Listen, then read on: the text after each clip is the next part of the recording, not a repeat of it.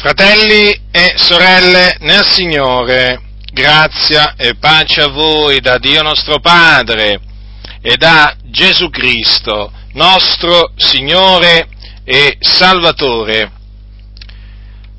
Molto spesso mi sono imbattuto in questi anni in eh, credenti o persone che si dicono credenti che nel sentire dire che il malvagio va tolto di mezzo alla Chiesa,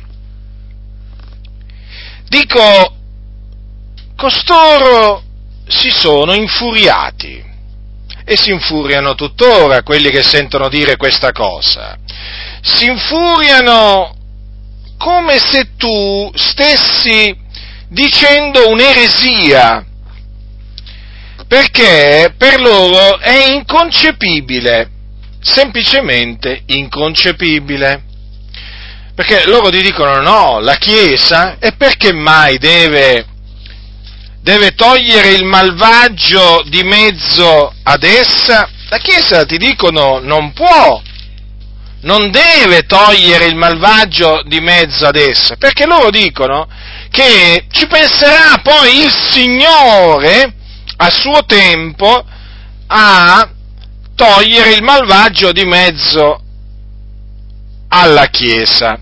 E che cosa vanno a prendere a sostegno di questa loro risposta insensata, perché di risposta insensata si tratta, vanno a prendere la parabola delle, eh, delle zizzanie, delle zizzanie, nella eh, cui spiegazione troviamo scritto eh, queste parole, dopo eh, mi soffermerò più a lungo, eh, la leggerò tutta quanta, però voglio dirvi almeno di subito eh, che, quali sono le parole che costoro prendono per ribattere. Eh, le parole sono queste, come dunque si raccolgono le zizzanie e si bruciano col fuoco, così avverrà alla fine dell'età presente, il figlio dell'uomo manderà i suoi angeli che raccoglieranno dal suo regno tutti gli scandali e tutti gli operatori di iniquità e li getteranno nella fornace del fuoco. Quindi, loro che cosa eh, vogliono dire citando queste paro- parole della parabola? Che la Chiesa non si deve assolutamente preoccupare di come si comportano i membri della Chiesa, o meglio i credenti, nella maniera più assoluta. Non importa a quale, mh, mm, a quale peccato si abbandonano eh, certuni che si dicono credenti e quindi fratelli, non importa assolutamente, assolutamente, devono rimanere in mezzo a noi, sono delle care anime, loro dicono, per cui Gesù è morto, per cui come potremmo noi, come potremmo togliere dal nostro mezzo un fratello semplicemente perché convive, convive con una donna. Sì, convive, voglio dire, tutti abbiamo i nostri difetti e lui c'ha questo difetto, convive. O altrimenti un fratello che ama il denaro, che quindi che è avaro, beh, c'ha il difetto dell'avarizia. Ma possiamo parlare pure di coloro che si dicono credenti e sono ubriaconi, beh, hanno il difetto di, ogni tanto di ubriacarsi, ogni tanto, spesso, dipende. Allora, come, come bisogna allora rispondere a costoro per confutarli? Perché costoro vanno confutati. A costoro bisogna turare la bocca, perché quello che dicono, quello che dicono è falso. Sì, fratelli del Signore, è falso, è una menzogna. E voi sapete che eh, come, dice, eh, come, dice, l'apostolo, l'apostolo Giovanni, lo dice nella sua prima epistola, dice così, tutto quello che è menzogna non ha a che fare con la verità. Ora, la parola di Dio è verità e quindi ciò che va contro la parola di Dio va contro la verità e quindi, e quindi è menzogna. Noi confutiamo le menzogne, la verità non può essere confutata. No, perché contro la verità non si può fare niente, però la menzogna può essere confutata, anzi deve essere confutata. Allora, per confutare costoro, eh, prenderò primo Corinzi, l'epistola di Paolo ai santi di Corinto e leggerò il capitolo 5, tutto il capitolo 5. Così dice l'Apostolo Paolo, Apostolo e Dottore dei Gentili, per volontà di Dio, ve lo ricordo, e non per volontà degli uomini, badate bene, e non per volontà degli uomini, questo lo voglio sottolineare. Eh? Allora dice, dice, la Sacra Scrittura, qui è Paolo che parla ai santi di Corinto, eh? quindi sta parlando a una chiesa, sta parlando a una chiesa, all'assemblea dei riscattanti di Corinto, dice Paolo, si ode addirittura affermare che v'è tra voi fornicazione, e tale fornicazione che non si trova neppure fra i gentili, al punto che uno di voi si tiene la moglie di suo padre, e siete gonfi, e non avete invece fatto cordoglio, perché colui che ha commesso quell'azione fosse tolto di mezzo a voi. Quanto a me, assente di persona, ma presente in spirito, già giudicato come se fossi presente colui che ha perpetrato un tale atto. Nel nome del Signore Gesù, essendo insieme adunati voi e lo Spirito mio, con la potestà del Signore nostro Gesù, ho deciso che quel tale sia dato in man di Satana, a perdizione della carne, onde lo Spirito sia salvo nel giorno del Signore Gesù. Il vostro vantarvi non è buono. Non sapete voi che un po' di lievito fa lievitare tutta la pasta? Purificatevi dal vecchio lievito, affinché siate la nuova pasta come già siete senza lievito, poiché anche la nostra Pasqua, cioè Cristo, è stata innalza- immolata. Celebriamo dunque la festa non con vecchio lievito, né con lievito di malizia e di malvagità, ma con gli azimi della sincerità e della verità. V'ho scritto nella mia epistola di non mischiarvi con i fornicatori, non del tutto però coi fornicatori di questo mondo, o con gli avari e i rapaci o con gli idolatri, perché altrimenti dovreste uscire dal mondo. Ma quello che v'ho scritto è di non mischiarvi con alcuno che, chiamandosi fratello, sia un fornicatore, o un avaro, o un idolatre, o un oltraggiatore, o un ubriacone, o un rapace. Con un tale non dovete neppure mangiare, poiché ho io forse da giudicare quei di fuori? Non giudicate voi quelli di dentro, quei di fuori li giudica il Dio. Togliete il malvagio di mezzo a voi stessi. Ecco dunque come l'Apostolo Paolo ha definito quel credente che nella chiesa di Corinto si teneva la moglie di suo padre. Badate bene, la moglie di suo padre. Era un fornicatore. Lo ripeto, era un fornicatore. Oggi, oggi verrebbe definito da taluni, come verrebbe definito da taluni questa? Una convivenza eterosessuale? Eh, o magari una libera espressione di stile di vita, la Bibbia la chiama fornicazione. Pensate che questa fornicazione non c'era neppure tra i gentili. Pensate Paolo come è rimasto indignato, disgustato a sentire dire che nella chiesa di Corinto c'era uno che si teneva la moglie di suo padre, quindi aveva una relazione carnale con quella donna. E Paolo l'ha chiamato malvagio. Infatti dice togliete il malvagio di mezzo a voi stessi, ma andiamo per gradi. Ora Paolo ammonisce i santi di Corinto per quale ragione? Perché erano gonfi e non avevano tolto di mezzo a loro colui che aveva commesso quell'azione. Dunque, dunque, i santi di Corinto avrebbero già dovuto farlo. Non dovevano aspettare l'Apostolo Paolo, no? Avrebbero già dovuto togliere di mezzo, dal loro mezzo, quel fornicatore. Ma loro erano gonfi, come tanti oggi che sono gonfi, gonfi, gonfi, gonfi d'orgoglio, gonfi di vanagloria, sono gonfi. Eh, non avevano fatto cordoglio, ma se l'erano tenuto nel loro mezzo. Ora, quali, erano, quali saranno state le giustificazioni addotte? Non lo sappiamo, non lo sappiamo, però una cosa è certa, costoro si vantavano, si vantavano. E quel vanto era lievito malvagio. Era gente gonfia. Infatti le persone che sono gonfie si vantano. Eh?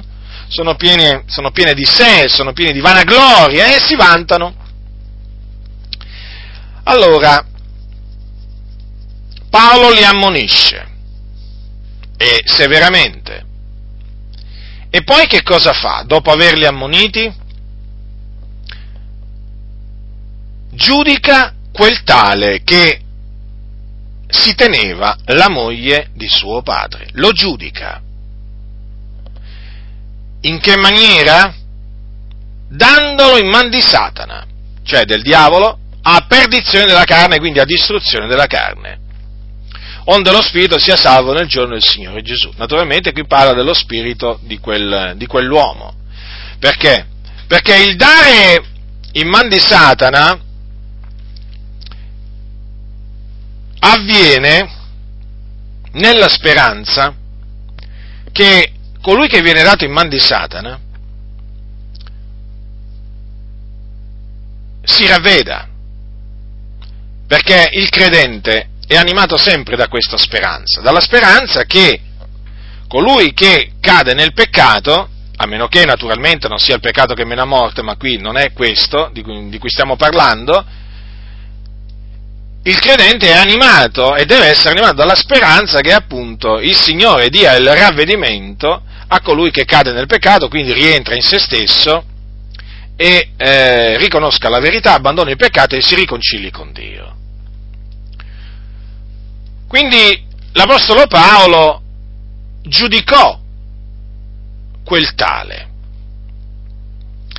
E quel tale era tra quelli di dentro, non era tra quelli di fuori, perché dice Paolo, o forse, dice, o io forse da giudicare quei di fuori? Notate, quindi quello non era uno di fuori, era uno di dentro. Quindi un membro della Chiesa di Dio, perché sono chiamati così quelli di dentro, quelli di fuori invece sono i pagani che non conoscono Dio, che non conoscono il Signore, sono quelli del mondo che diciamo, quelli che appartengono a questo sistema di cose, a questo mondo malvagio, a questo mondo di tenebre. Allora, che cosa fece Paolo? Quantunque fosse assente di persona, riteneva di essere presente in spirito e giudicò quel tale. E nel nome del Signore Gesù diede, eh, diede, quel, talo, diede quel tale in man di Satana, distruzione della carne. Ora, questo giudizio esercitato dall'Apostolo Paolo, che cosa fa pensare? Appunto questo giudizio esercitato su un ehm, su un fornicatore, su un membro di chiesa o un credente fornicatore. Che cosa ci mostra? Che cosa ci mostra? Che davanti a un credente che si abbandona alla fornicazione non si può rimanere indifferenti. Cioè non si può rimanere con le mani in mano come si suol dire, bisogna agire, bisogna passare all'azione bisogna passare all'azione. E l'azione è quella di togliere, togliere dal, proprio, dal proprio mezzo quel tale, colui appunto che si è abbandonato alla fornicazione. Questo è quello che l'Apostolo Paolo si aspettava dai santi di Corinto. Infatti, gli disse, come vi ripeto, prima gli disse non avete invece fatto cordoglio perché colui che ha commesso quell'azione fosse tolto di mezzo a voi. Poi, dopo aver detto che eh, dava quel tale in man di Satana, cosa dice alla fine? Togliete il malvagio di mezzo a voi stessi. Quindi rimaneva, fermo, rimaneva ferma l'azione che essi dovevano fare, dovevano togliere quel tale di mezzo alla, alla Chiesa.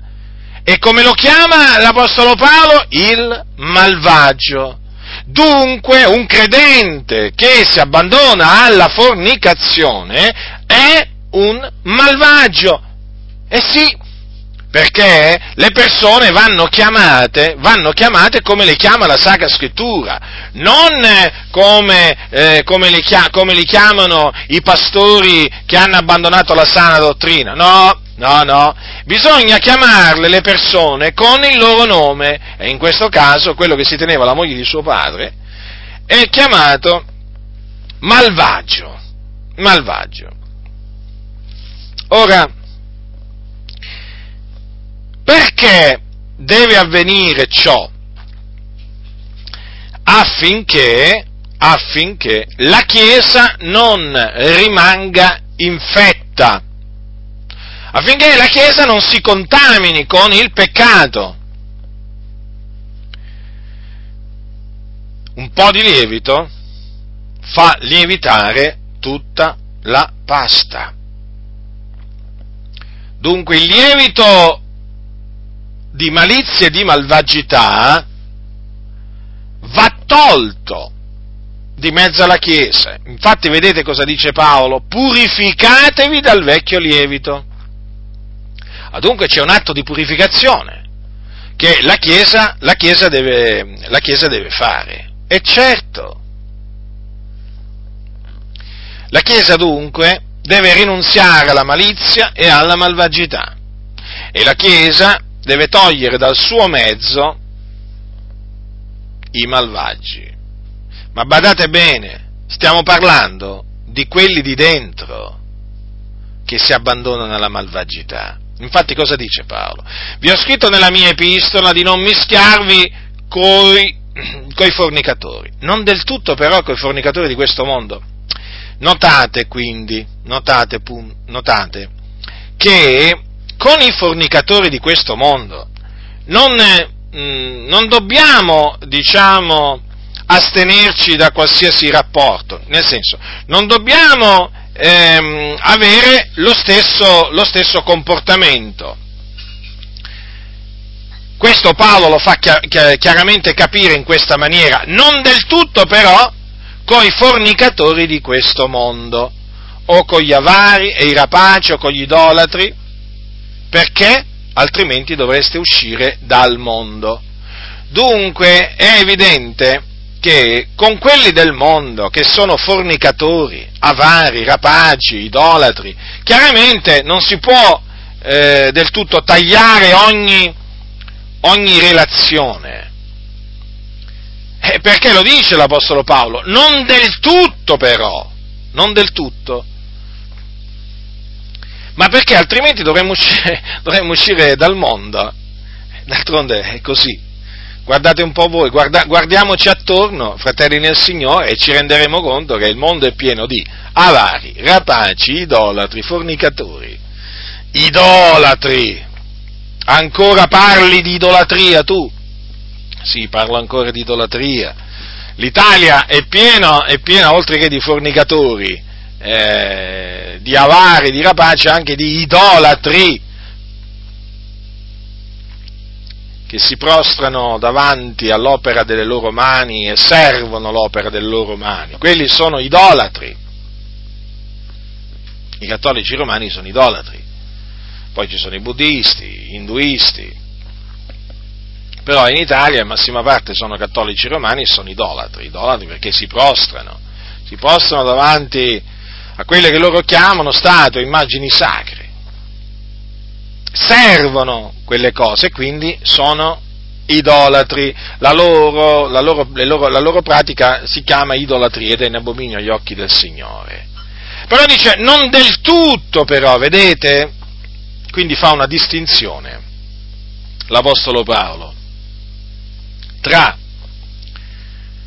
i fornicatori, gli avari, i rapaci, gli idolatri di questo mondo, e poi a seguire i fornicatori, gli avari, i rapaci, gli idolatri, che si chiamano fratelli. C'è una distinzione da fare.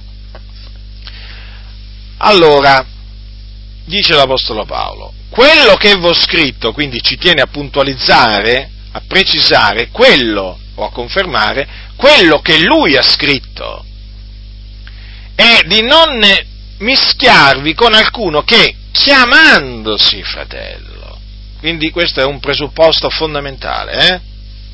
Quando appunto parliamo toglie, del passo togliete il malvagio di mezzo a voi stessi, dobbiamo tenere bene a mente queste parole che qui si parla di qualcuno che chiamandosi fratello è un fornicatore, quindi uno che convive per esempio è un fornicatore, un avaro, quindi uno che ama il denaro, un idolatra, uno che serve, si prostra davanti agli idoli, un oltraggiatore, quindi uno che offende, uno che calunnia,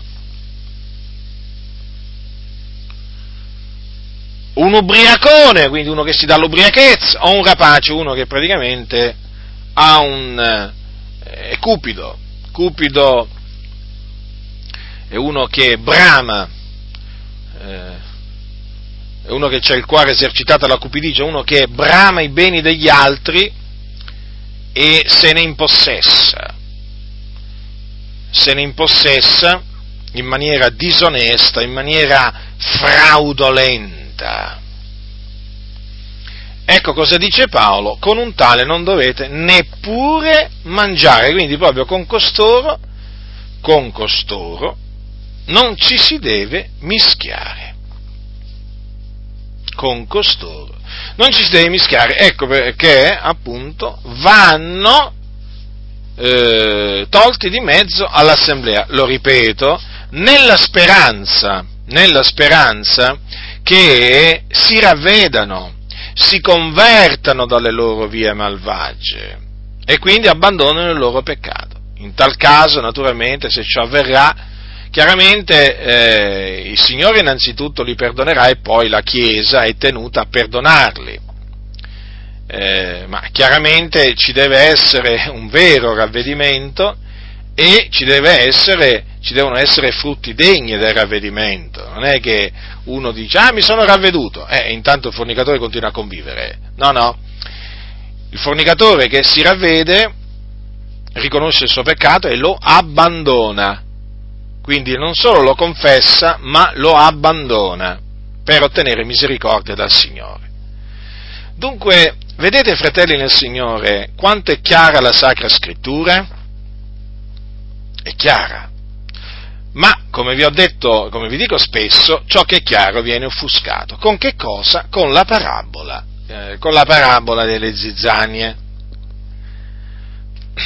È scritto così. Allora, prima leggerò la parabola delle zizzanie e poi la spiegazione che ne diede Gesù. Voi sapete che Gesù parlava alle turbe in parabola, e parlava loro in parabola eh, non affinché comprendessero meglio il suo insegnamento, ma affinché non si convertissero. Questo naturalmente lo, lo ricordo perché girano delle, girano delle spiegazioni eh, su, su questo, sul motivo. Eh, per cui Gesù, eh, Gesù parlava alle tube in parabole che sono assurde. Allora, eh, vi voglio ricordare infatti che quando i suoi discepoli gli dissero, gli chiesero a Gesù perché parli loro in parabole? Egli rispose loro, perché a voi è dato di conoscere i misteri del regno dei cieli, ma a loro, cioè a quelli di fuori, non è dato, vedete, non è dato. E dunque, e dunque Gesù parlava loro in parabola, affinché vedendo non vedessero, udendo non udissero e non intendessero, e così non si, eh, così non si convertivano. Eh, lo so, è proprio così. Perché c'è a chi viene dato di intendere e c'è a chi, c'è chi eh, ci sono coloro a cui non viene dato da parte di Dio di intendere, di intendere, sono quelli di fuori. E Gesù parlava a, a quelli di fuori in parabole proprio per, eh, per non essere capito affinché non capissero quello che lui diceva e non si convertissero. Qualcuno dirà, ma come? Una cosa del genere? Ma com'è possibile? È possibile, è scritto, così è scritto, così, e così, noi, così noi crediamo e così noi insegniamo. Non vi va, non vi va bene? Non vi va bene quello che è scritto, beh, peggio per voi, cioè, non è mica colpa mia. Voglio dire, e questa è la verità. Cioè, se voi non amate la verità non è mica colpa mia, eh? Potete dire quello che, quello, diciamo, che gli, vi passa per la testa, ma sapete, rimangono ciance. Rimangono ciance se si oppongono a quello che sta scritto. Le cose sono estremamente chiare, non, non vi va bene, eh, quello che sta scritto eh, non vi va proprio bene quello che, va, quello che, c'è scritto a tale proposito. Avete un problema, vi dovete ravvedere. Vi dovete ravvedere perché siete ostinati di cuore, siete diventati duri d'orecchi e quindi dovete ravvedervi perché avete stancato il Signore con le vostre ciance. Avete stancato il Signore con le vostre ciance. Non vi va bene quasi niente di quello che sta scritto. Ma voi se poteste vi scrivete scrivereste la Bibbia tutta per conto vostro e qualcuno ci sta pensando. Qualcuno ci sta pensando, mettendogli delle note fuorvianti, come hanno fatto i papi nel corso del tempo alle Bibbie cattoliche, che hanno detto, sapete, sai che facciamo? Adesso ci, mettiamo, ci facciamo delle Bibbie con delle note e nelle note ci mettiamo l'Ave Maria, ci mettiamo il celibato forzoso, ci mettiamo che i fratelli di Gesù erano cugini, ci mettiamo il purgatorio, ci mettiamo il primato del Papa, ci mettiamo la salvezza, la salvezza per opera. Ecco, praticamente questo sta succedendo, no? È che ci sono quelli che, siccome che non gli vanno bene le cose come stanno scritte, non gli vanno proprio bene, sono allergici, sono allergici alla parola del Signore e allora la vogliono manipolare, la vogliono contorcere, torcere, e allora si riuniscono nelle loro camere segrete ordiscono il piano, è il piano diabolico per contorcere le scritture, e quando non, ci, non riescono a contorcere il testo, allora ci mettono le note, le note come hanno fatto i papi, eh? Peraltro i papi hanno fatto pure contorcere le scritture, eh, il testo, però, diciamo, dove non sono riusciti, dove non hanno potuto contorcere il testo, ci hanno messo le note. Le note, ma cosa vuoi che siano? Sono delle note esplicative. Piacesse al Signore che fossero delle note esplicative. Eh? Non ho niente contro le note, ma basta che siano note esplicative. Eh? e non note fuorvianti, il cui obiettivo è quello di sedurre, quello di annullare la parola del Signore tramite vani ragionamenti. Io sto parlando appunto di queste note. Eh? Tenete d'occhio le, le, le, Bibbie, fratelli del Signore, tenete d'occhio le Bibbie, quelle già uscite e quelle che usciranno. Tenetele d'occhio, non vi fidate, non vi fidate. No, della Bibbia vi dovete fidare, non vi dovete fidare di chi le pubblica perché c'è ormai un piano segreto, ormai c'è un complotto ordito di nascosto contro la Sacra Scrittura, eh, per fare dire alla Bibbia quello che vogliono i massoni, che, quello che vogliono veramente gente corrotta di mente, privata della verità. Quindi dovete tenere d'occhio sia il testo che, eh, che, le, note, eh, che le note, in particolare le note, fratelli, perché? perché è più facile che, che eh, mettano nella Bibbia delle note fuorvianti, anziché contorcere, diciamo, la scrittura. Certo, qualche cosa possono sempre contorcere, però la nota dà meno all'occhio, dà meno all'occhio, capite? e quindi loro appunto ci tengono alle note perché poi nella nota ci mettono il veleno, capite? Ci mettono il veleno, quindi state molto attenti alle Bibbie annotate, annotate, sia quelle già uscite che a quelle di prossima uscita di prossima pubblicazione, sapete com'è? Qui oramai bisogna stare in allerta massima. L'allerta è massima, fratelli del Signore. Sì, sì, sì, ormai noi, noi, lo diciamo, noi lo diciamo con ogni franchezza ormai da tanto tempo. State attenti, vegliate, siate vigilanti, perché qui oramai, guardate, vi potete aspettare di tutto, le cose peggiori, i comportamenti peggiori ve li dovete aspettare dalla Chiesa corrotta anziché dai pagani, ve lo posso assicurare, perché avete visto a Corinto c'era fornicazione che nemmeno tra i gentili c'era, pensate un po' voi. Guardate che in mezzo alla Chiesa, ascoltatemi, ascoltatemi, nella Chiesa avvengono cose che non avvengono nemmeno tra i pagani, eh, che non avvengono nemmeno tra i pagani c'è una corruzione, una malvagità eh, dilagante che è spaventoso, che è spaventoso. Ci sono alcuni del mondo che dicono ma io se devo diventare come quelli rimango dove sono. Beh, loro, in, in, effetti, in effetti, cioè dal loro punto di vista, cioè, non è che sbagliano quanta condotta, perché vi posso assicurare, vi posso assicurare che, guardate, vi faccio degli esempi pratici, ci sono dei cattolici romani, saranno idolatri, pregano Maria, eh, Sant'Antonio, eh, San Gennaro, ma guardate che ci sono certi cattolici romani che quanta condotta, ma certe cose non le fanno. Invece ci sono certi evangelici che dicono noi adoriamo il Dio in spirito e verità, ma che che hanno una condotta peggio di quella dei gentili. Peggio! Tanto che, pensate, ci sono dei cattolici romani che a vedere la condotta di certi che si dicono evangelici pentecostali dicono e io, e io mi devo, mi devo, mi devo mettere a frequentare quella comunità. Ma come? Non posso, di, di dicono. Loro ragionano così con tutta la buona volontà, ma dove vado? In un posto dove mi fanno diventare peggio di quello che sono adesso. Sì, perché ci sono comunità dove se tu non c'hai vizi te li pigli. Sì!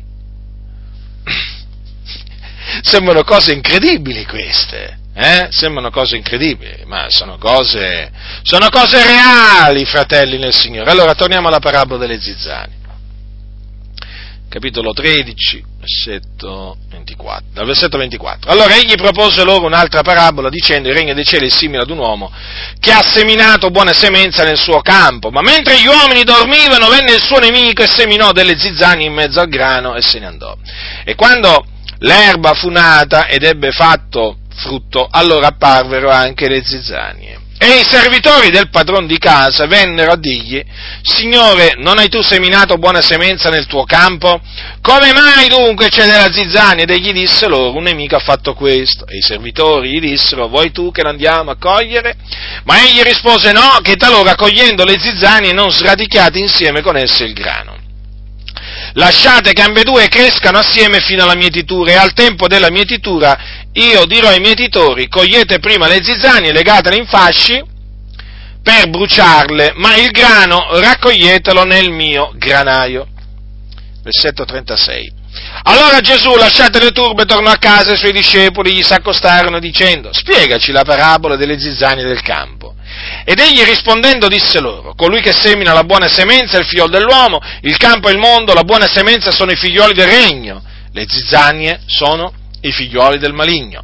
Il nemico che le ha seminate è il diavolo, la mietitura è la fine dell'età presente, i mietitori sono angeli. Come dunque si raccolgono le zizzanie e si bruciano col fuoco, Così avverrà alla fine dell'età presente, il figlio dell'uomo manderà i suoi angeli che raccoglieranno dal suo regno tutti gli scandali e tutti gli operatori di iniquità e li getteranno nella fornace del fuoco. Qui vi sarà il pianto e lo stridore dei denti. Allora i giusti risplenderanno come il sole nel regno del Padre loro. Chi ha orecchi, oda.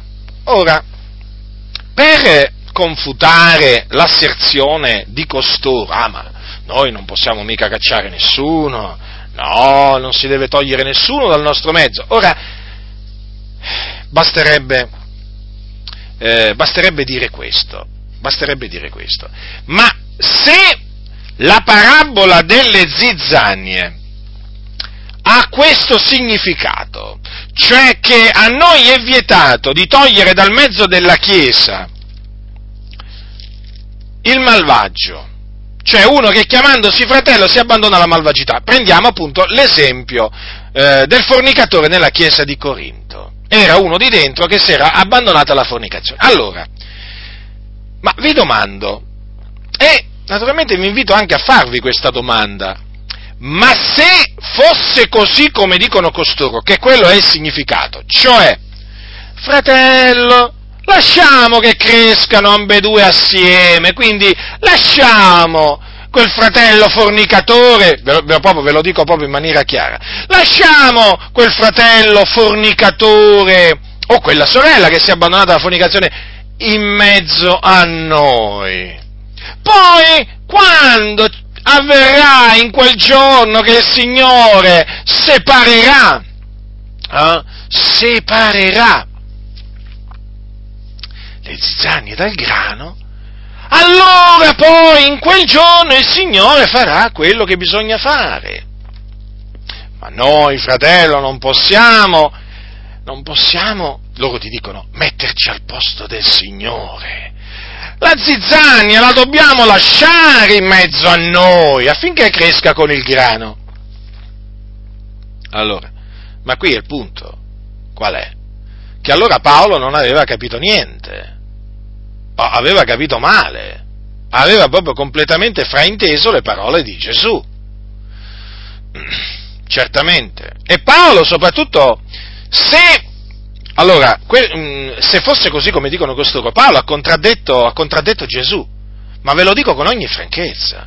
Paolo ha contraddetto Gesù se le cose stanno come dicono questi cianciatori. Ma le cose non stanno come dicono questi cianciatori. Perché Paolo non ha contraddetto l'insegnamento di Gesù. Perché Gesù, quando parlò di zizzanie, si riferiva a chi?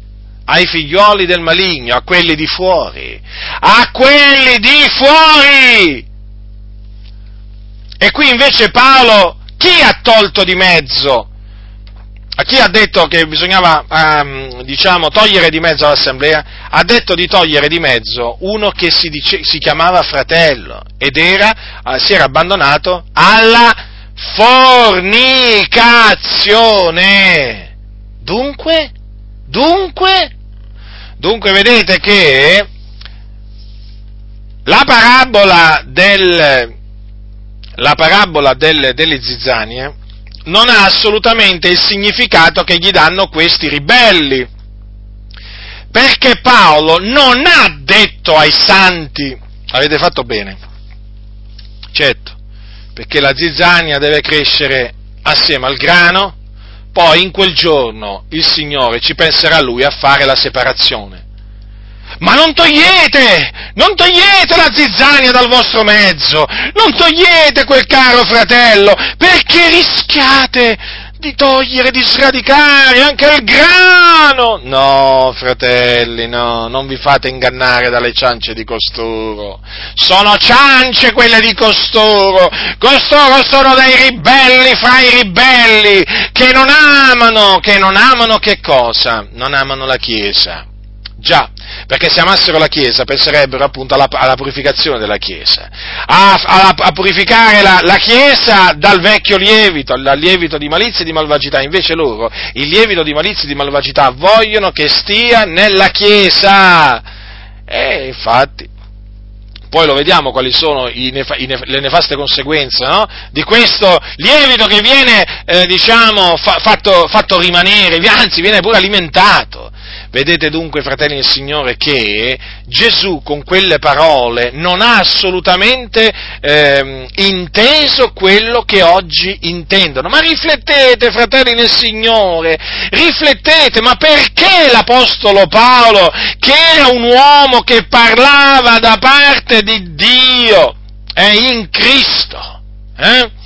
un uomo che imitava Cristo, Cristo Gesù, come mai l'Apostolo Paolo ha detto di togliere il mal, ai santi di Corinto ha detto di togliere quello che si chiamava fratello, quel tale che si chiamava fratello ed era un fornicatore? Come mai? Eh? Perché Paolo sapeva che la parabola delle zizzanie non aveva niente a che fare con questo caso di disciplina. Niente! Ma proprio niente! Vedete dunque? Come bisogna stare attenti, bisogna stare attenti perché? Perché taluni praticamente le scritture le contorcono a loro piacimento per fargli dire quello che vogliono e nel contorcerle vanno a contrastare proprio la parola di Dio. Vedete dunque? Vedete?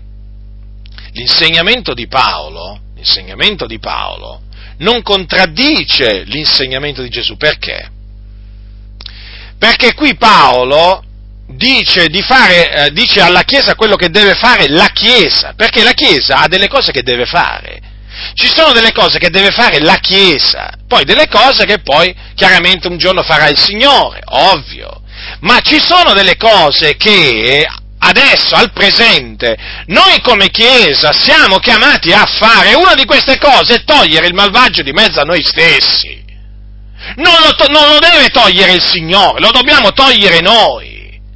E per malvagio vi ricordo, ve lo ripeto, si intende uno che chiamandosi fratello sia un fornicatore, un avaro, un idolatro, un oltraggiatore, un ubriacone, un rapace. Ecco, questo è quello che dobbiamo fare noi e lo dobbiamo fare.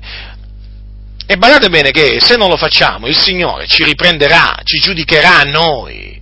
Allora noi come Chiesa abbiamo il potere di giudicare quelli di dentro. Quindi possiamo punire, usiamo questa espressione, quelli di dentro, e che naturalmente sono meritevoli di punizione, ma non, siamo, non possiamo punire quelli di fuori. Quelli di fuori li punisce Dio, li giudica Dio, comprendete?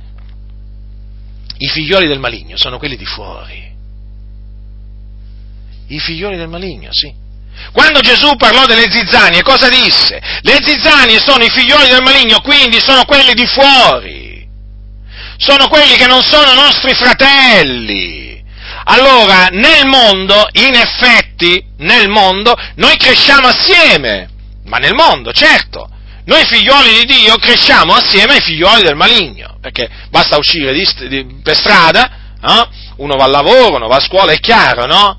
C'è una certa, come si potrebbe chiamare, convivenza, o come, come si può chiamare? Chiamiamola così, convivenza, nel senso che eh, nel, mondo, nel mondo, nella vita di tutti i giorni, è ovvio che la zizzania e il grano sono, ehm, sono assieme, no? si, vedono, si vedono assieme.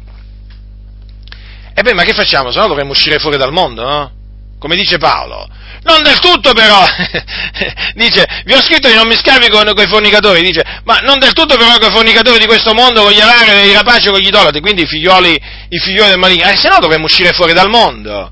Quindi, in un certo senso, in un certo senso, noi vivendo nel mondo abbiamo dei rapporti, no? Ci mischiamo, ecco, usiamo questa espressione, ci mischiamo in un certo senso fino a un certo punto, no? ci mischiamo con la zizzania, con i figlioli del maligno. E beh, ma questo tutti lo possono riconoscere. Eh? E colui che ha seminato la zizzania sapete che è il diavolo. Allora, mentre noi, la, a noi la Bibbia ci chiama la buona semenza, quelli che il figlio dell'uomo eh, semina. Ecco, quindi noi siamo la buona semenza. Eh, la buona semenza sono i figlioli del regno, cioè i figlioli del regno di Dio, perché noi siamo appunto membri del regno di Dio. Vedete, c'è una netta differenza tra noi, buona semenza, e le zizzanie. Eh? Buona semenza, badate bene. Eh? Noi siamo la buona semenza, per la grazia di Dio, mentre quelli di fuori, i figlioli del maligno, sono le zizzanie. Allora, certamente in questo mondo stiamo, stiamo assistendo a questo, che, che, crescono sia le zizzanie che praticamente eh, la, buona, la, buona, semenza. Poi arriverà il giorno della separazione, eh, quando il Dio separerà, sì, arriverà il giorno, sì, e sarà appunto la mietitura, la fine dell'età presente, quando il Signore manderà i suoi angeli, che faranno appunto questa separazione. E mentre i figlioli del maligno saranno gettati nella fornace del fuoco, dove, pianto, dove, ci sarà il pianto e lo stridore dei denti, i giusti risplenderanno come il sole nel regno del Padre loro. Vedete? C'è una netta differenza. Allora, vorrei dire a costoro, eh, che tirano fuori la parabola delle zizzanie. Smettete, smettete di insegnare falsità. La dovete smettere, vi esorto a smettere di insegnare questa falsità che ha portato la corruzione nella Chiesa. Perché questo discorso eh, di fare, mm, diciamo, eh, di mischiarci, ecco, praticamente perché è questo che loro ti dicono, che noi ci dobbiamo mischiarci con chi, anche con chi chiamandosi fratello, eh, se è un fornicatore, avaro, idolatra, oltraggiatore, ubriacone rapace. Questo discorso, badate bene, che ha portato una corruzione spaventosa nella Chiesa. Sì, perché? Perché i, ormai i locali di culto, parliamo in senso generale, sono pieni di persone che si dicono fratelli, credenti, eh, che sono fornicatori, alari, idolatri, oltraggiatori, ubriaconi e rapaci. E dite, e cos'è una cosa da poco questa? E cos'è una cosa da poco? Ma lo sapete che oramai ci sono comunità eh, dove eh, veramente la maggioranza vive nel peccato e sono pochi quelli che veramente che camminano in modo degno di Cristo. Ma lo sapete che ci sono comunità ormai dove la malvagità è così imperante che praticamente cacciano via il giusto, tolgono il giusto di mezzo a loro stessi, perché la maggioranza è fatta di malvagi. Proprio oramai ci sono chiese che sono assemblee di malvagi, questa è la verità, la triste realtà, la nuda realtà, la cruda realtà. È così, fratelli. Oramai ci sono assemblee di malvagi che prendono i giusti e lo, li cacciano via. Ma il giusto fa prima andarsene. È una cosa spaventosa. È una cosa spaventosa quella che sta succedendo, fratelli del Signore. E sapete, cosa, le cose andranno di male in peggio. Le cose andranno di male in peggio. Adesso aspettate che passa la legge Aspettate che in questa nazione passi la legge a favore delle unioni civili. Aspettate e poi vedrete come l'iniquità moltiplicherà nelle chiese evangeliche, anche pentecostali. Già ci sono Già ci sono segnali che dire inquietanti è poco, quando le chiese pentecostali dicono eh, che so, pubblicamente che non sono contrarie al registro delle unioni civili, ma quando appunto le unioni civili vengono chiamate da delle chiese libere espressioni di stili di vita, questo significa che hanno annullato il peccato, che il peccato non esiste più, perché? Eh, se i fornicatori, eh, se gli omosessuali che diciamo commettono peccato davanti a Dio sono chiamati libere espressioni, cioè, cioè ehm, come si dice, le loro unioni, le, le loro convivenze sono chiamate libere espressioni stili ma è finito tutto. Non c'è più il peccato. Non c'è più il peccato perché se è una libera espressione di stile di vita, la fornicazione, l'omosessualità, e allora anche la ruberia, eh, il dire bugie, il bestemmiare, tutto è una libera espressione di stile di vita, ormai tutto può essere definito libera espressione di stile di vita. E chi lo fa questo? Lo fa la Chiesa corrotta, in mano alla massoneria, questa istituzione diabolica che si è infiltrata nella Chiesa. Ecco, sotto la spinta eh, dei massoni cosa stanno facendo? Hanno tolto di mezzo il peccato.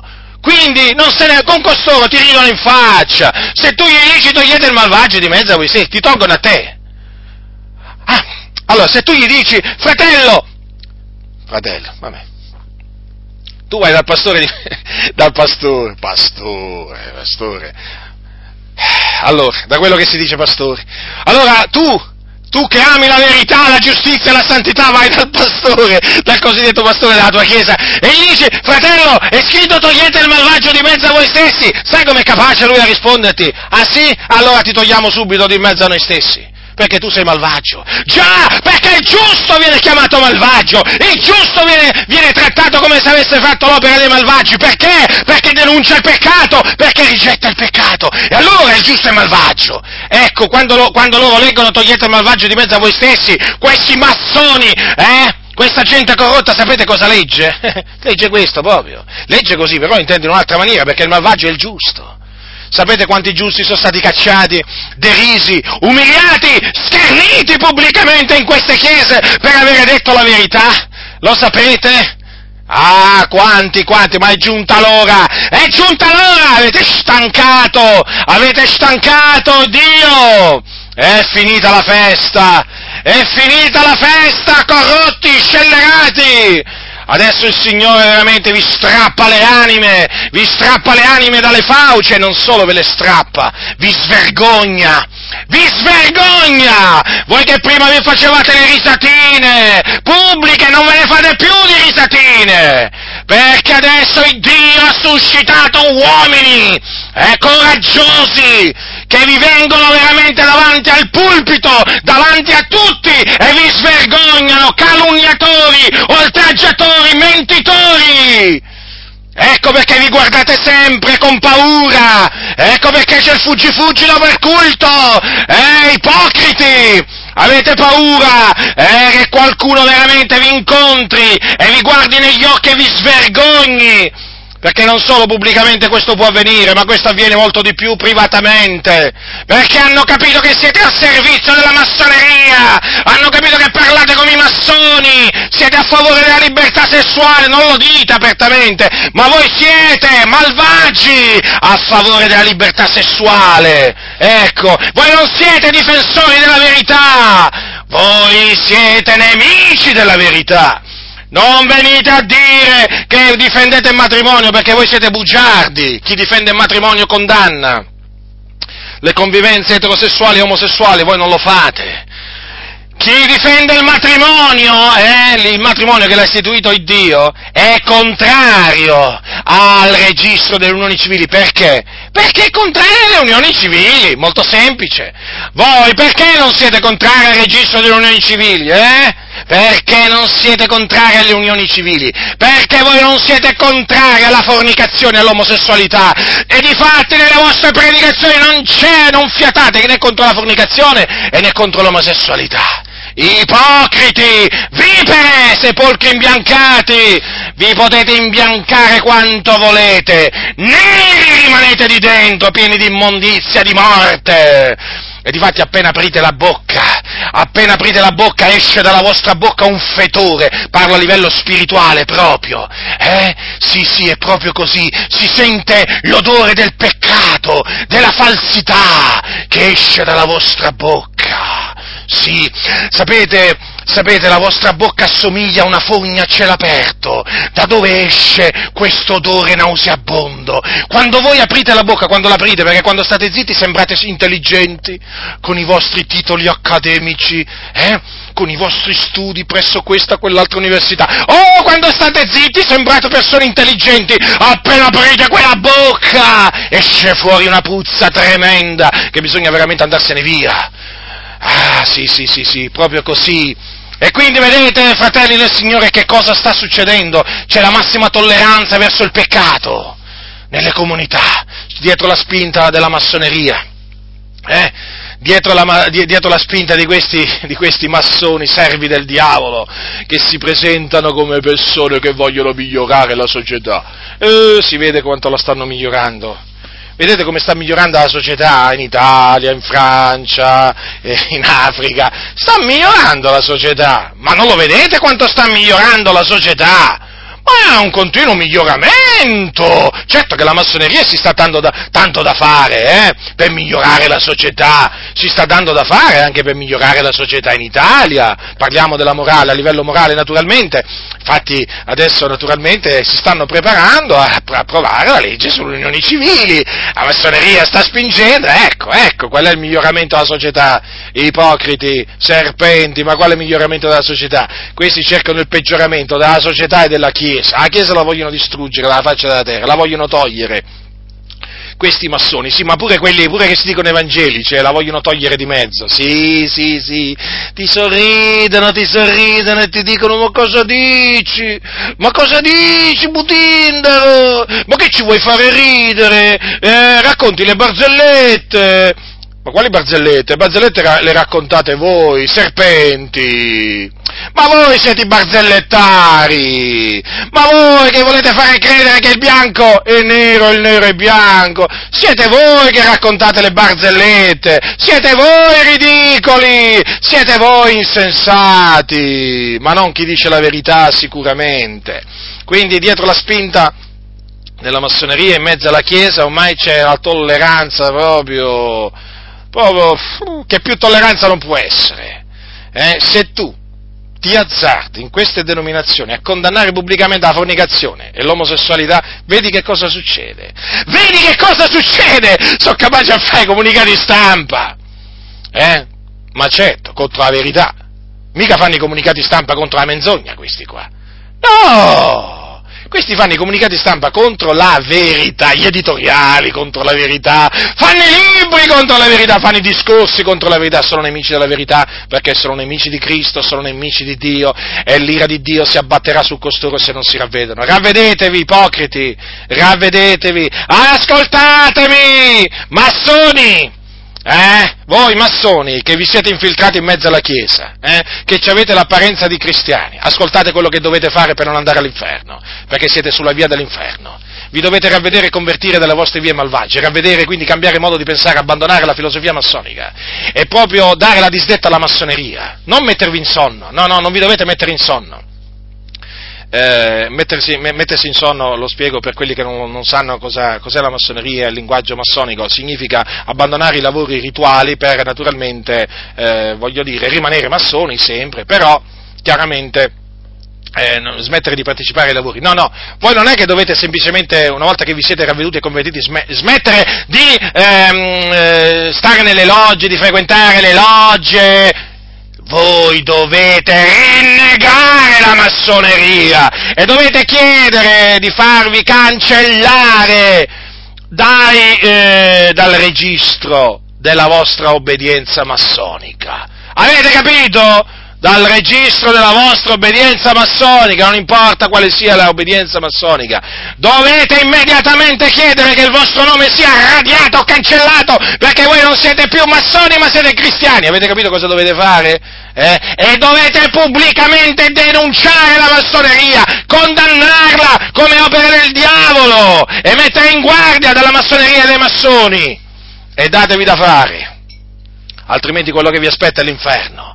L'inferno! Prima, e poi lo stagno ardente di fuoco e di zolfo. Non illudetevi, massoni! Eh?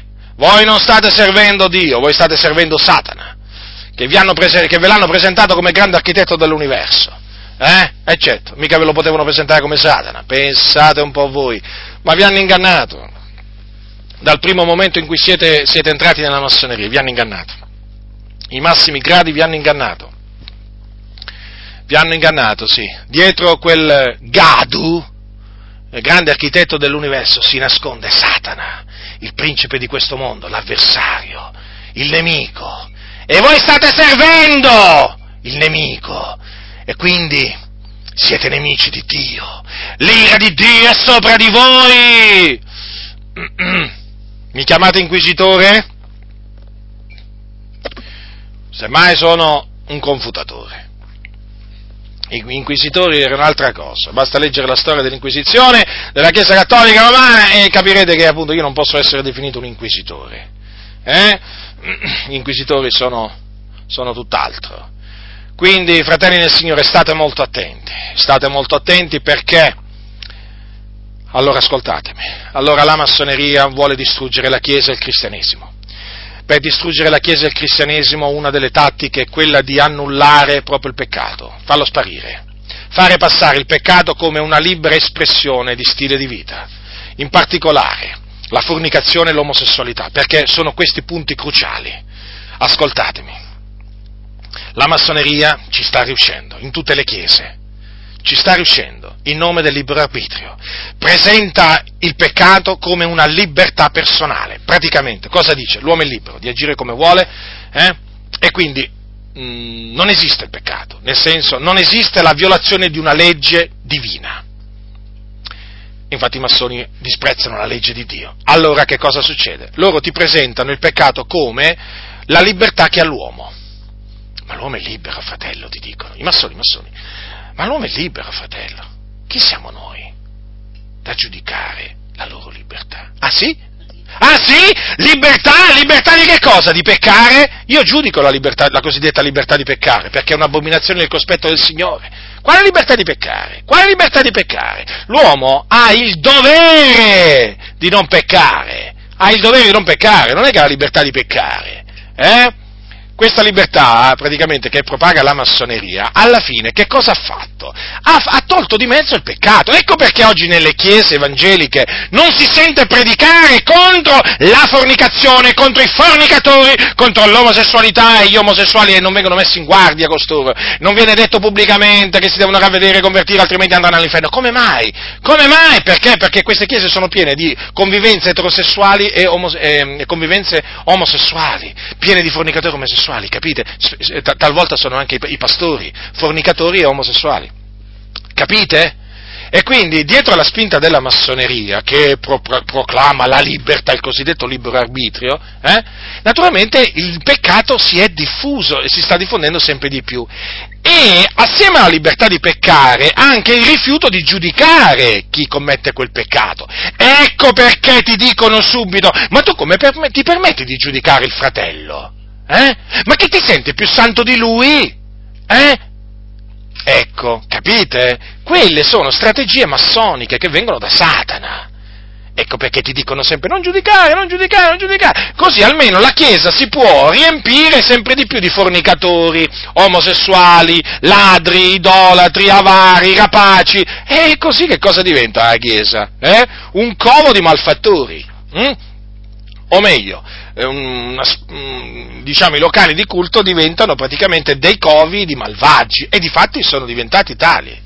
Eh? Ci sono certe comunità che sono come le logge massoniche. Eh? Sì, assomigliano. In effetti certe comunità si possono definire una specie di, come si dice, eh, una specie di, ma, certe comunità sono maggiordomo della massoneria, maggiordomo della massoneria, cioè hanno la filosofia massonica, comportamento massonico, pensiero massonico.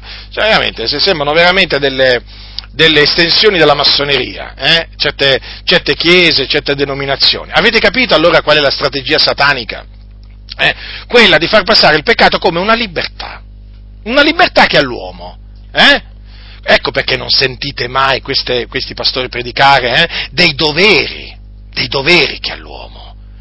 Avete capito? No, parlano sempre dei diritti.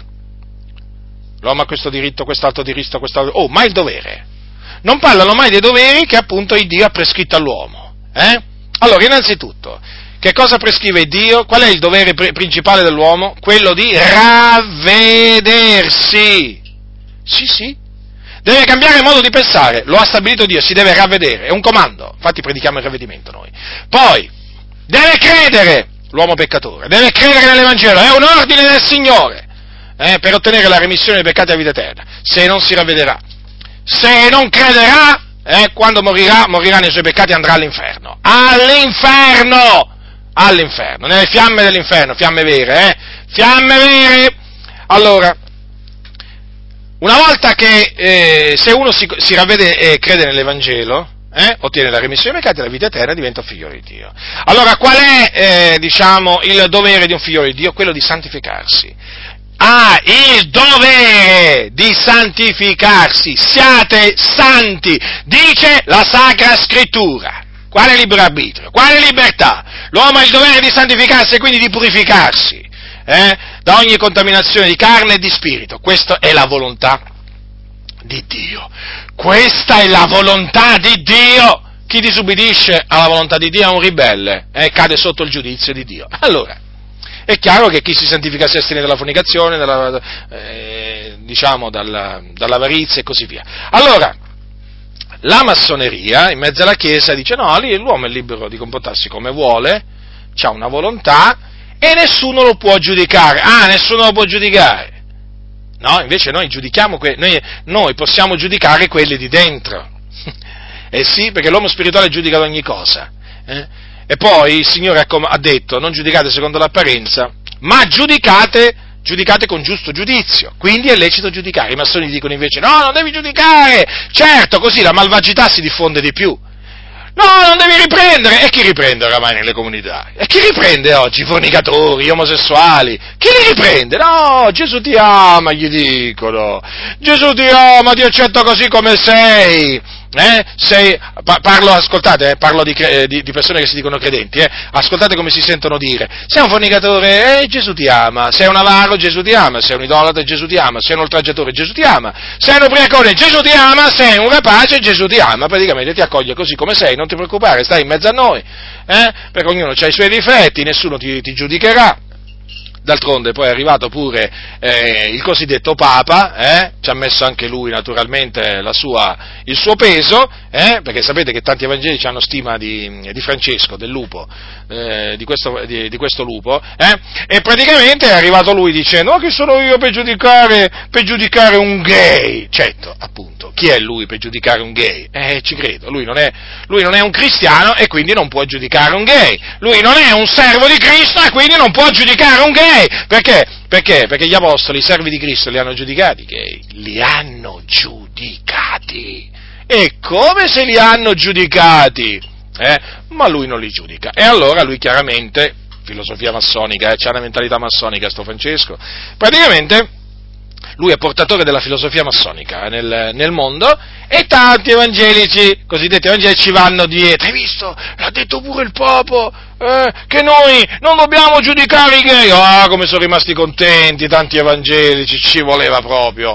Ah, ci voleva proprio, ci volevano proprio queste parole per questi evangelici, eh. Ma badate bene che l'Iddio vivente è vero vi sta tenendo d'occhio a tutti quanti, a voi, sapete? Vi sta tenendo d'occhio a tutti quanti. E l'ira di Dio a suo tempo si rivelerà dal cielo sul vostro capo. Ravvedetevi e convertitevi, malvagi, eh, come chi sono io per giudicare giudicare un gay. Eh? Anche i evangelici adesso cominciano a dire chi sono io per giudicare un gay? Eh? E certo, chi sei tu, infatti? Chi sei? Eh? Vergognatevi! Siete corrotti, ecco perché non giudicate i gay, voi evangelici, che vi definite cristiani evangelici e non giudicate i gay, siete corrotti, avete abbandonato la sana dottrina, eh, ah, disprezzate Gesù, disprezzate gli apostoli, siete dei disprezzatori, ecco perché non giudicate i gay, e magari siete gay pure voi, o alcuni di voi, eh? E certo, gay che va a giudicare un gay? Allora, io vi, vi, avverto per l'ennesima volta, fratelli del Signore, perché tutto questo andazzo che c'è nelle chiese eh, di massima tolleranza verso verso questi, verso questi, peccati, in particolare verso i, peccati di fornicazione e omosessualità. Guardate che questa tolleranza è alimentata dai massoni, figli del diavolo, servi di Satana, che sono in mezzo alle chiese evangeliche, ce ne sono tanti. E ce ne sono tanti.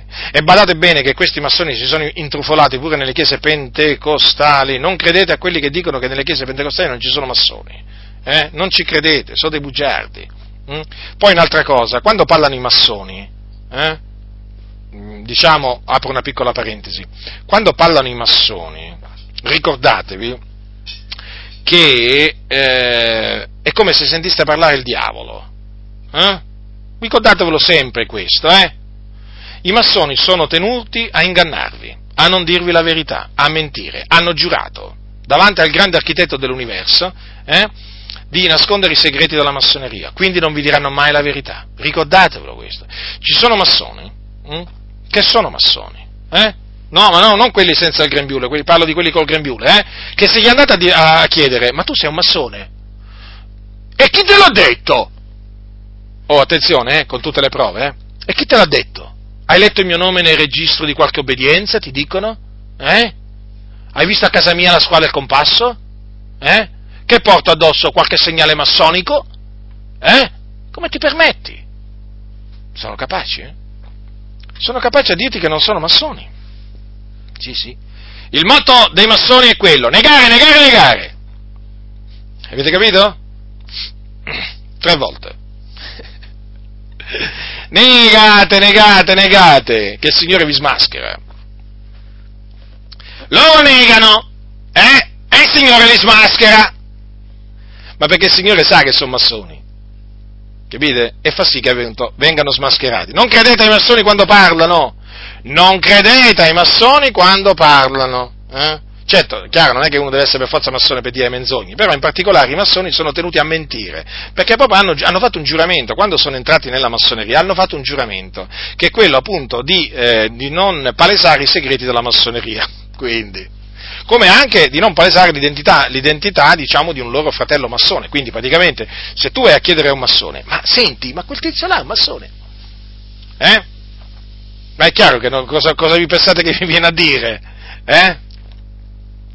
ma potrei veramente, potrei dilungarmi veramente, cioè mi metto a ridere, mi metto a ridere, ma c'è da piangere, in effetti, quando sento, quando sento certi massoni, ma anche proprio di un certo grado, ma fare proprio delle, dire delle cose pubblicamente che dico, certo, veramente sono proprio dei servi del diavolo, perché riescono a negare le cose le più evidenti, le cose le più evidenti, ma proprio sono dei bugiardi, qualcuno li definisce bugiardi di professione, ma perché certo, come fai a negare le, le cose, l'evidenza? Devi essere un bugiardo, e infatti questi qua, di chi sono figli? Di chi sono figli? Eh, di colui che è bugiardo e padre della menzogna, quindi non ci credete. Eh? Poi, cioè, non vi aspettate che sei andato a chiedere a un massone, ma voi massoni volete distruggere la Chiesa? No, ti vengono a dire. Ma chi ti ha detto queste cose? Butindaro? Eh? Ma no, la massoneria non è anticristiana. Certo, certo, certo. La massoneria non è anticristiana come il diavolo non è anticristiano. Vergognatevi! Ma chi volete veramente ingannare? Eh? È come dire che il diavolo non è anticristiano. È come dire che il diavolo non è contro la Chiesa, la stessa cosa. È come dire che i satanisti sono amici della Chiesa, la stessa cosa. Ma vergognatevi, ma vergognatevi! Non avete veramente un minimo di vergogna. Non avete un minimo di vergogna? Eh? Allora, non vi aspettate mai che un massone vi dica la verità. Quindi state molto attenti, eh, perché la verità ve la dice chi serve Dio, eh, non chi serve, chi serve l'avversario. Allora, fratelli del Signore, io ci torno, lo sapete, spesso su, su questo discorso, perché la dissolutezza nella Chiesa chiaramente ha avuto un, un grande, un grande diciamo, come si dice, spinta eh, da parte della massoneria, da parte dei massoni che sono in mezzo alla Chiesa. Ecco perché poi la parola di Dio è disprezzata, ecco perché questi comandamenti poi degli apostoli sono disprezzati e questi fanno ragionamenti strani, capite? Perché dietro c'è la massoneria. Eh? Eh, mm, qualcuno dirà, ma allora eh, chiaramente certo c'è dietro la massoneria, ma allora nel caso non c'è la massoneria? Beh certo ci sono anche casi in cui in effetti alcuni rifiutano di obbedire, di obbedire a questi comandamenti del Signore per, mm, per questa ragione, perché, eh, perché non vogliono essere perseguitati per esempio, una di queste ragioni perché nel momento in cui dovessero togliere il malvagio di mezzo a loro stessi, questo qua magari facciamo un esempio, no? Gli fa una querela. Questi hanno paura della querela, eh? Hanno paura della querela, ma se la Bibbia dice togliete il malvagio di mezzo a voi stessi, lo dovete togliere. Però questi non vogliono essere perseguitati a cagione di Cristo, quindi, quindi non vogliono osservare le parole di Cristo. Il discorso, allora, um, voglio dire a tale proposito una cosa, il discorso di dire noi ci raduniamo in un luogo pubblico, qua può venire chiunque, non regge.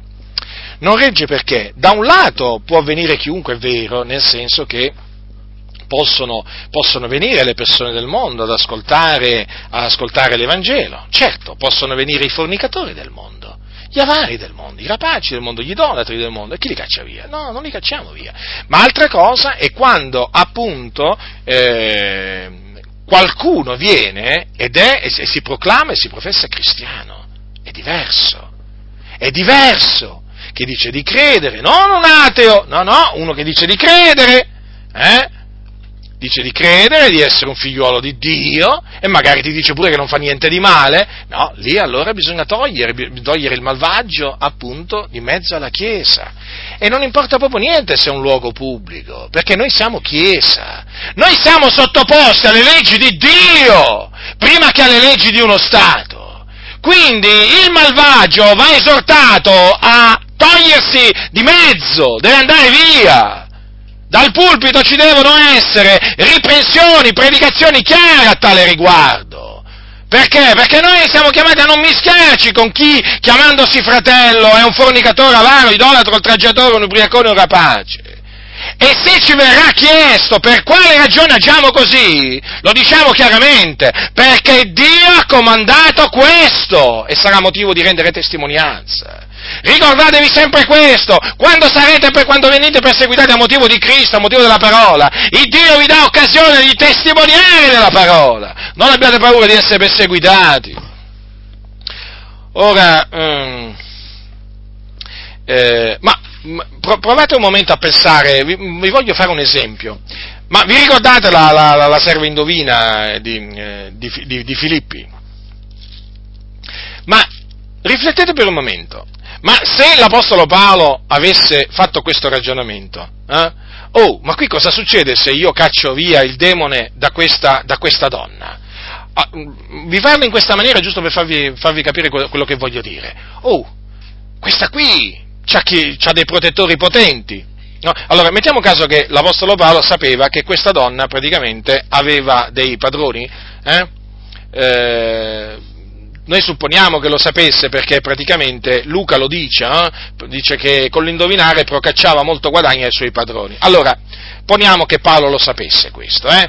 perché peraltro questa qui, eh, questa qui per molti giorni no? si mise a seguire Paolo e, e, i suoi collaboratori dicendo questi uomini sono servitori dell'Iddio Altissimo e vi annunziano la via della salvezza. Ora poniamo allora che Paolo sapeva questo eh, e che, eh, e che si, me, si, fosse messo a pensare che succede se io adesso caccio il demone indovina, lo spirito indovino da, da, da, da, questa donna, che questa donna qui poi non potrà più indovinare. Quindi, quindi succederà che i suoi padroni avranno incassi, in, non avranno più gli incassi incassi che vengono da, da, dalla, dall'arte indovina divinatoria di questa donna e quindi mi perseguiteranno. Eh, ma voi, voi pensate voi pensate che l'Apostolo Paolo eh, intrattenesse eh, pensieri del genere? Ma cosa gli interessava all'Apostolo Paolo se i padroni di quella, di quella serva indovina poi non guadagnavano più dal, dall'arte divinatoria di questa donna? Ma cosa gli interessava? A Paolo interessava che quella donna fosse liberata e infatti, e infatti cacciò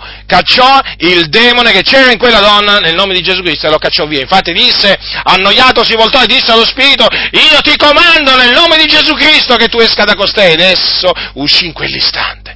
Ma i padroni di lei, vedendo che la speranza del loro guadagno era svanita, presero Paolo e Sila e li trassero sulla pubblica piazza davanti ai magistrati e presentati ai pretori e così via. E infatti poi furono picchiati, messi, eh, furono eh, battuti. Hm?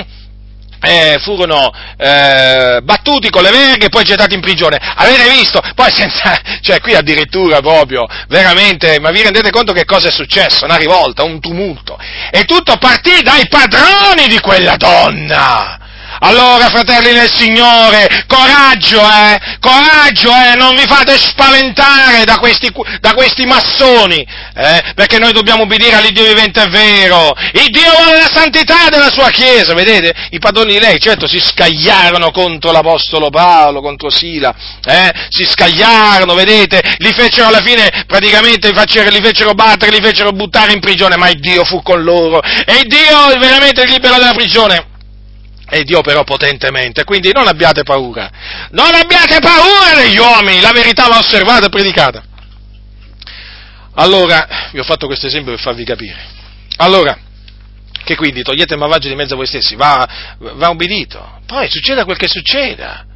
Succeda quel che succeda, vi porteranno davanti ai magistrati, eh, renderete, renderete davanti ai magistrati e spiegherete il perché e il per come, e testimonierete della parola di verità non abbiate paura, non temete gli uomini, temete il Dio! Eh? Poi c'è un'altra ragione perché non vogliono praticamente privarsi mh, hm, di membri di chiesa influenti talvolta che portano tanti soldi. In queste chiese dove ti maledicono se non dai la decima, dove ti chiedono sempre soldi. Uh, ah, I fornicatori e gli omosessuali, che sono parecchi, eh, insomma, convengono, eh?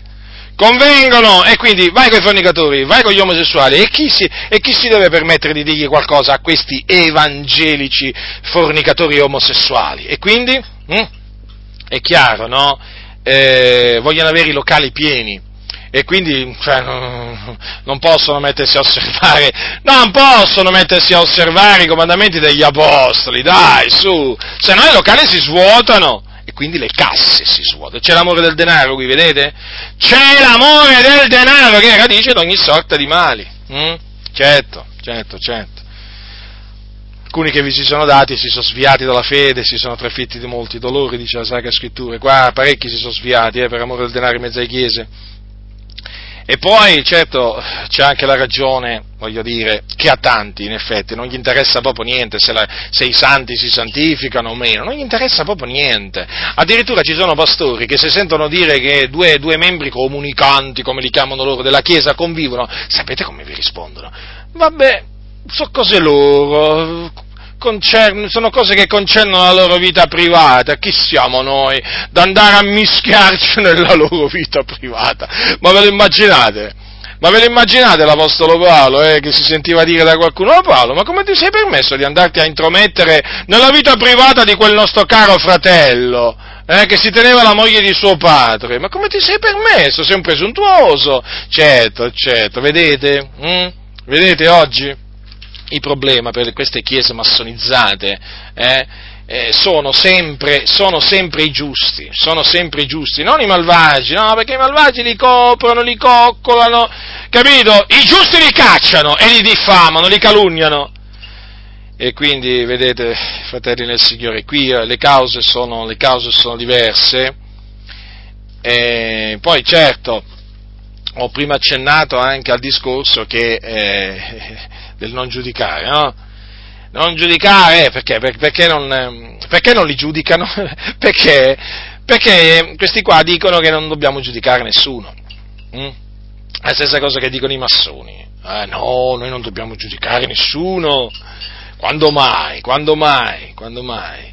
E invece il Signore, il Signore invece eh, ci esorta a giudicare, ci esorta a giudicare con giusto, con giusto giudizio, ma poi vedete la parola dell'Apostolo Paolo, o io fossi da giudicare quelli di fuori?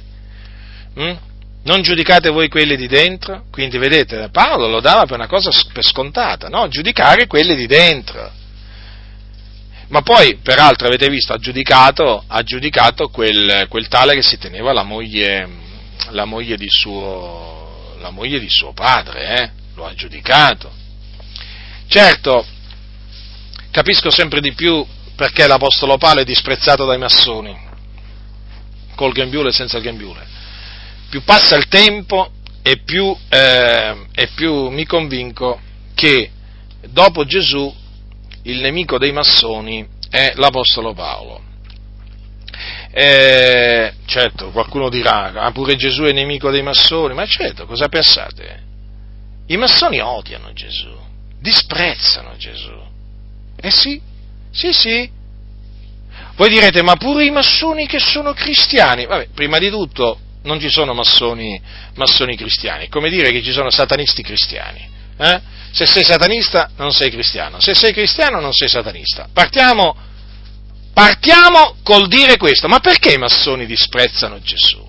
Beh, certo è molto semplice dire, no? Eh, ma perché loro servono il diavolo? Sì, certamente per questa ragione, ma perché Gesù divide. Gesù divide, non unisce. Ah sì, sì, sì, perché Gesù è venuto nel mondo non per mettere pace, eh?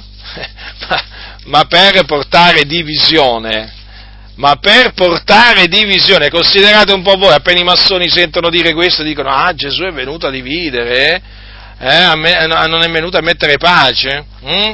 infatti dice Gesù, non pensate che io sia venuto a mettere pace sulla terra, non sono venuto a mettere pace ma spada, perché sono venuto a dividere il figlio da sua, da suo padre, la figlia da sua madre e la, nu- e la, nuora della suocera, i nemici dell'uomo saranno quelli stessi di casa sua.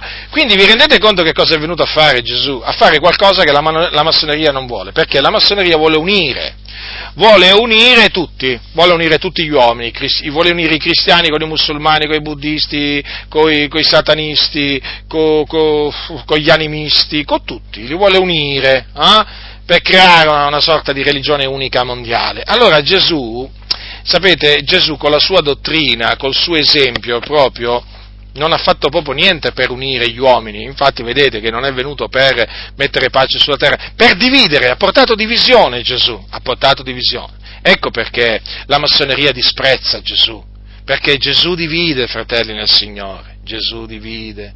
Eh sì, eh sì, ma perché Gesù divide? Perché Gesù ha una dottrina eh, esclusivista, chiamata così, diciamo, in gergo, perché? Perché Gesù ha detto, io sono la via, la verità, la vita, nessuno viene a Padre se non per mezzo di me. A massoneria invece dice, no, Gesù è una delle vie. Poi c'è chi va a Dio tramite Gesù, c'è chi va a Dio tramite Buddha, c'è chi ci va tramite Maometto. Insomma, per loro, per i massoni, ci sono tante vie che menano in cielo, in paradiso. Eh? E, per, per, i, per, i, massoni è il Ramabif. Hm? Eh, studiate il mio libro contro la massoneria diciamo, colgo l'occasione per dirvelo così almeno, diciamo, quando, quando, cito le cose che riguardano la massoneria potete capire subito. Allora, ci sono, diciamo, diverse vie che menano in paradiso per i massoni, quindi ai massoni dà fastidio di sentire dire Gesù, a Gesù di Nazareth che nessuno eh, va al Padre se non per mezzo di Lui, gli dà tremendamente fastidio. Perché? Perché esistono più, più vie, come esistono anche più verità. Gesù invece ha detto io sono la verità e questo gli dà fastidio. E questo gli dà fastidio. E, e allora che vi aspettate? Ma che vi aspettate da gente che, che, che, che, disprezza Gesù? Gente... Poi i massoni non credono che Gesù è morto sulla croce per espiare i nostri peccati, perché i massoni pensano di salvarsi da sé e quindi non fanno affidamento alcuno al, al, al sacrificio espiatorio di Gesù Cristo. Quindi immaginate un po' voi quanto disprezzo c'è nel cuore di, nel cuore di costoro e, verso Gesù. E poi naturalmente verso Paolo, verso Paolo perché, perché Paolo? Perché Paolo imitava Gesù, imitava Gesù nella, nella condotta e poi naturalmente insegnava, no? insegnava la parola di Cristo. Quindi anche Paolo era esclusivista nel senso che praticamente per Paolo cioè fuori da Gesù non c'era salvezza, fuori di Gesù non c'era verità. E già, Gesù e Paolo molto odiati dai massoni. E quindi non vi aspettate, fratelli nel Signore, che nelle chiese massonizzate, cioè quelle che hanno praticamente massoni che la governano, che sono collusi con la massoneria, non vi aspettate che mettano in pratica i comandamenti degli apostoli, ma nella maniera più assoluta. E questo appunto è uno dei comandamenti che, il, perché è un comandamento, togliete il malvagio di mezzo a voi stessi, che eh, le chiese massonizzate non vogliono assolutamente osservare. E no, perché? Perché tu se agisci come dice di fare l'Apostolo Paolo, vieni accusato di essere settario, di essere un talebano, un fanatico, un esagerato, capite? Non sei più per la pace non sei un uomo di pace, se fai, se fai, quello che Paolo comanda non sei più un uomo di pace. Ecco, basta con queste guerre di religione, ti dicono, basta, guerre di religione. Allora, innanzitutto, puntualizziamo. La nostra è chiamata buona guerra o buon combattimento ed è la stessa guerra che combatterono gli apostoli del Signore nel primo secolo d.C.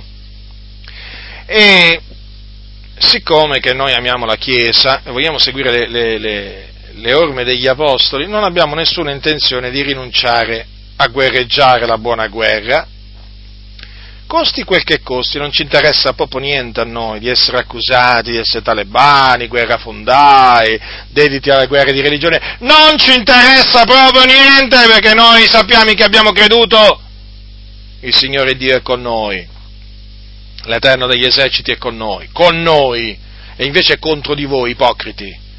Allora, noi vogliamo guerreggiare, sì, siamo dei soldati, sì, guerreggeremo fino alla fine, tenendo alto, tenendo alta appunto la bandiera sotto la quale noi guerreggiamo, l'Eterno è la nostra bandiera. E dunque, quando ci accusano di fare guerre di religione, eh, ci vogliono dire questo, e smettetela adesso, ma che pensate di avere solo voi la verità? Adesso vi mettete a dire che bisogna fare così, se uno non fa così e non è nella verità, se uno non fa così non si attiene alla dottrina vera. Certo, è così. È così, perché la parola di Dio è verità, non è una verità. Come se anche il Corano è verità, come anche la Bhagavad Gita degli induisti è, è, è verità. No, la parola di Dio è verità. E quindi chi va contro la parola di Dio va contro la verità e molte chiese stanno andando contro la verità. Capite? Quindi questi qua non sopportano, non sopportano, fratelli nel Signore, non sopportano la sana dottrina, non sopportano la verità. Infatti avete notato quanto, quanto veramente quante male parole ti lanciano nel momento in cui tu proclami semplicemente quello che è scritto. Per loro è come se non fosse scritto, avete capito? E anche se è scritto è come se fosse una cosa malvagia. No, non possiamo, fratello, ma che dici? Ma i tempi sono cambiati, fratello. Ma i tempi sono cambiati, ma che facciamo ancora le guerre di religione? Ci mettiamo a chiamare la fornicazione l'omosessualità peccati, ma, ma, ma no, ma no. Invece sì, noi li chiamiamo peccati e noi guerreggiamo, guerreggiamo contro il diavolo, guerreggiamo contro i demoni, contro i spiriti seduttori che sono all'opera anche in mezzo alla Chiesa, per mezzo dei massoni, col grembiule e senza il grembiule, anche per mezzo di altri. Noi stiamo guerreggiando, ascoltatemi fratelli, noi non stiamo guerreggiando contro carne e sangue. Guardate che non vi, non, non vi sfiori nemmeno questo pensiero, guardate che la nostra guerra non è contro carne e sangue, non è contro carne e sangue. La nostra guerra sapete contro chi è? È contro, come dice l'Apostolo Paolo, il combattimento nostro non è contro sangue e carne, ma contro i principati, contro le potestà, contro i dominatori di questo mondo di tenebre, contro le forze spirituali della malvagità che sono nei luoghi celesti. Ecco contro chi noi combattiamo. Ecco la nostra guerra contro chi noi la guerreggiamo. Avete capito allora perché siamo soldati, perché stiamo affrontando il nemico e le sue schiere? Fratelli nel Signore, fratelli nel Signore, tenete bene a mente questo. Tenete bene a mente questo. Dietro le menzogne ci sono i principati, le potestà, i dominatori di questo mondo di tenebre, le forze spirituali della malvagità che sono nei luoghi celesti. Ecco chi c'è dietro le menzogne. E allora noi, dato che siamo contro le menzogne, combattendo contro le menzogne, combattiamo contro costoro, capite? e quindi state molto attenti, siate vigilanti, i tempi sono malvagi, difficili, col passare del tempo sapete l'iniquità si moltiplicherà eh, nella Chiesa, io vi avverto, qui siamo, siamo veramente ancora all'inizio, perché sono persuaso che succederanno in avvenire cose in mezzo alla Chiesa che oggi sono inimmaginabili quello che oggi sembra una cosa inimmaginabile, come per esempio un matrimonio, eh, chiamiamolo così, come lo chiamano quelli del mondo, eh? un matrimonio gay in una comunità pentecostale, oh, oggi, oggi direbbero no, no, non potrà già mai avvenire, no fratelli. Arriverà il giorno che avverrà pure questo.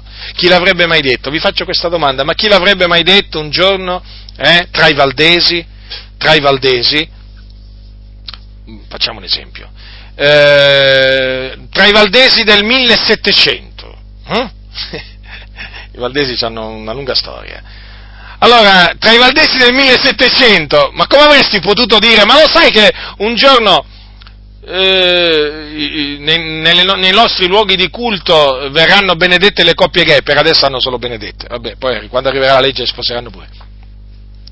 Ma dai, ma una cosa del genere era impensabile, inimmaginabile l'avrebbero veramente preso per pazzo uno che se avesse detto questo. Certo, se ci fosse stata una rivelazione, una rivelazione da parte del Signore, chiaramente quella cosa poteva essere detta con certezza, chiaramente, poi il fatto di, che uno ti, ti avrebbe, gli avrebbe dato del pazzo a questo poco importa, però chiaramente il Signore sì, avrebbe potuto eh, rivelarlo, diciamo, molto tempo prima che succedesse una cosa del genere. E noi non sappiamo in effetti se Dio ha avvertito con un sogno, con una visione, qualcuno, anche in ambito valdese, per mostrargli veramente queste abominazioni che un giorno sarebbero veramente avvenute in mezzo alla Chiesa valdese. Non lo sappiamo, io non lo escludo perché so che Dio fa queste cose, Dio predice veramente le cose che, che, che ancora non sono avvenute e le, le predice molto tempo prima. Comunque, quello che vi volevo dire, cioè oramai le cose stanno, ormai stanno seguendo questo corso, c'è poco da fare, c'è poco da fare, ma, ma ditemi un po', ma voi avrete avreste, mai, avreste mai pensato no, che i pentecostali in Italia, parlo di quelli del che vivevano nel 1940, negli anni 40, negli anni 30 dello scorso secolo. Eh? Ma voglio dire, ma chi avrebbe pensato tra di loro che un giorno, un giorno, un pastore pentecostale molto conosciuto avrebbe detto che la decisione del, del Sinodo Valdese di benedire le coppie gay non, è, non, non va condivisa, però è, è da rispettare. Cioè, domandatevi, stessa cosa, no?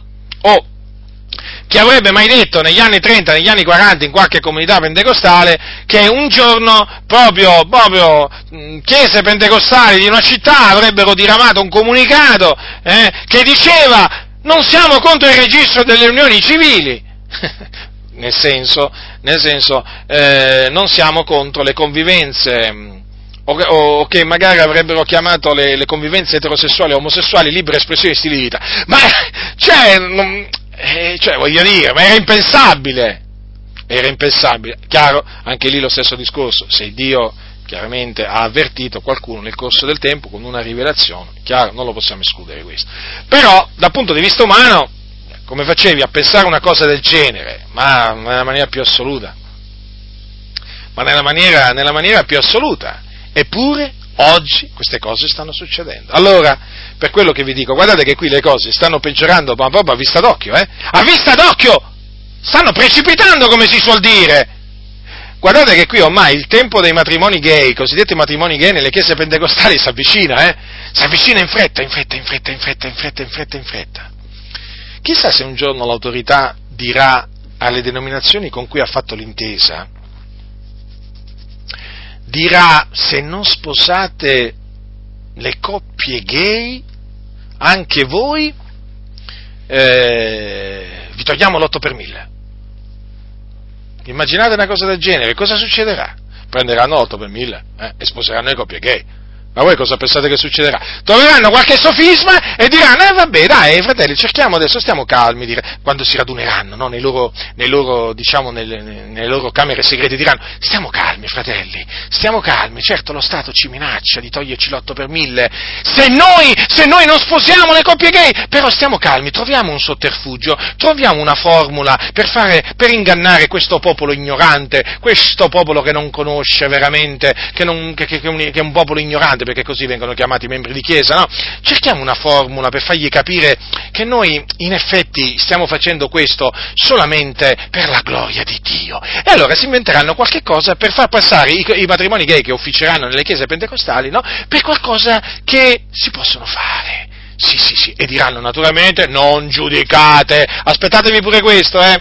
Fratelli del Signore, quindi voglio concludere, state molto attenti perché eh, nelle chiese nelle chiese c'è un disprezzo verso, eh, verso questo comando, togliete il malvagio di mezzo a voi stessi. Quindi tenetelo bene a mente questo e ricordatevi di eh, osservare questo, questo, comandamento naturalmente quando vi se ne, ve ne, se, se, vi si presenterà l'occasione, chiaramente la circostanza, siate ubbidienti alla parola del Signore e non, eh, non temete quello che diranno contro di voi, non temete quello che, che vi potrà avvenire, ubbidite al comandamento del Signore. E poi naturalmente tenete presente eh, quello che vi ho detto a proposito della parabola delle, delle zizzanie per farvi comprendere appunto che la parabola delle zizzanie eh, non ha assolutamente il eh, significato che gli danno, eh, gli danno tanti pastori. Eh. Eh, quindi tenete a mente, a mente, queste cose, siate forti, coraggiosi, non vi fate spaventare da niente, da nessuno. Il Dio è con coloro che lo temono e osservano i suoi comandamenti. Quindi temete il Dio, osservate i suoi comandamenti. Questo è il tutto dell'uomo. La grazia del Signore nostro Gesù Cristo sia con tutti coloro che lo amano con purità incorrotta. Amen.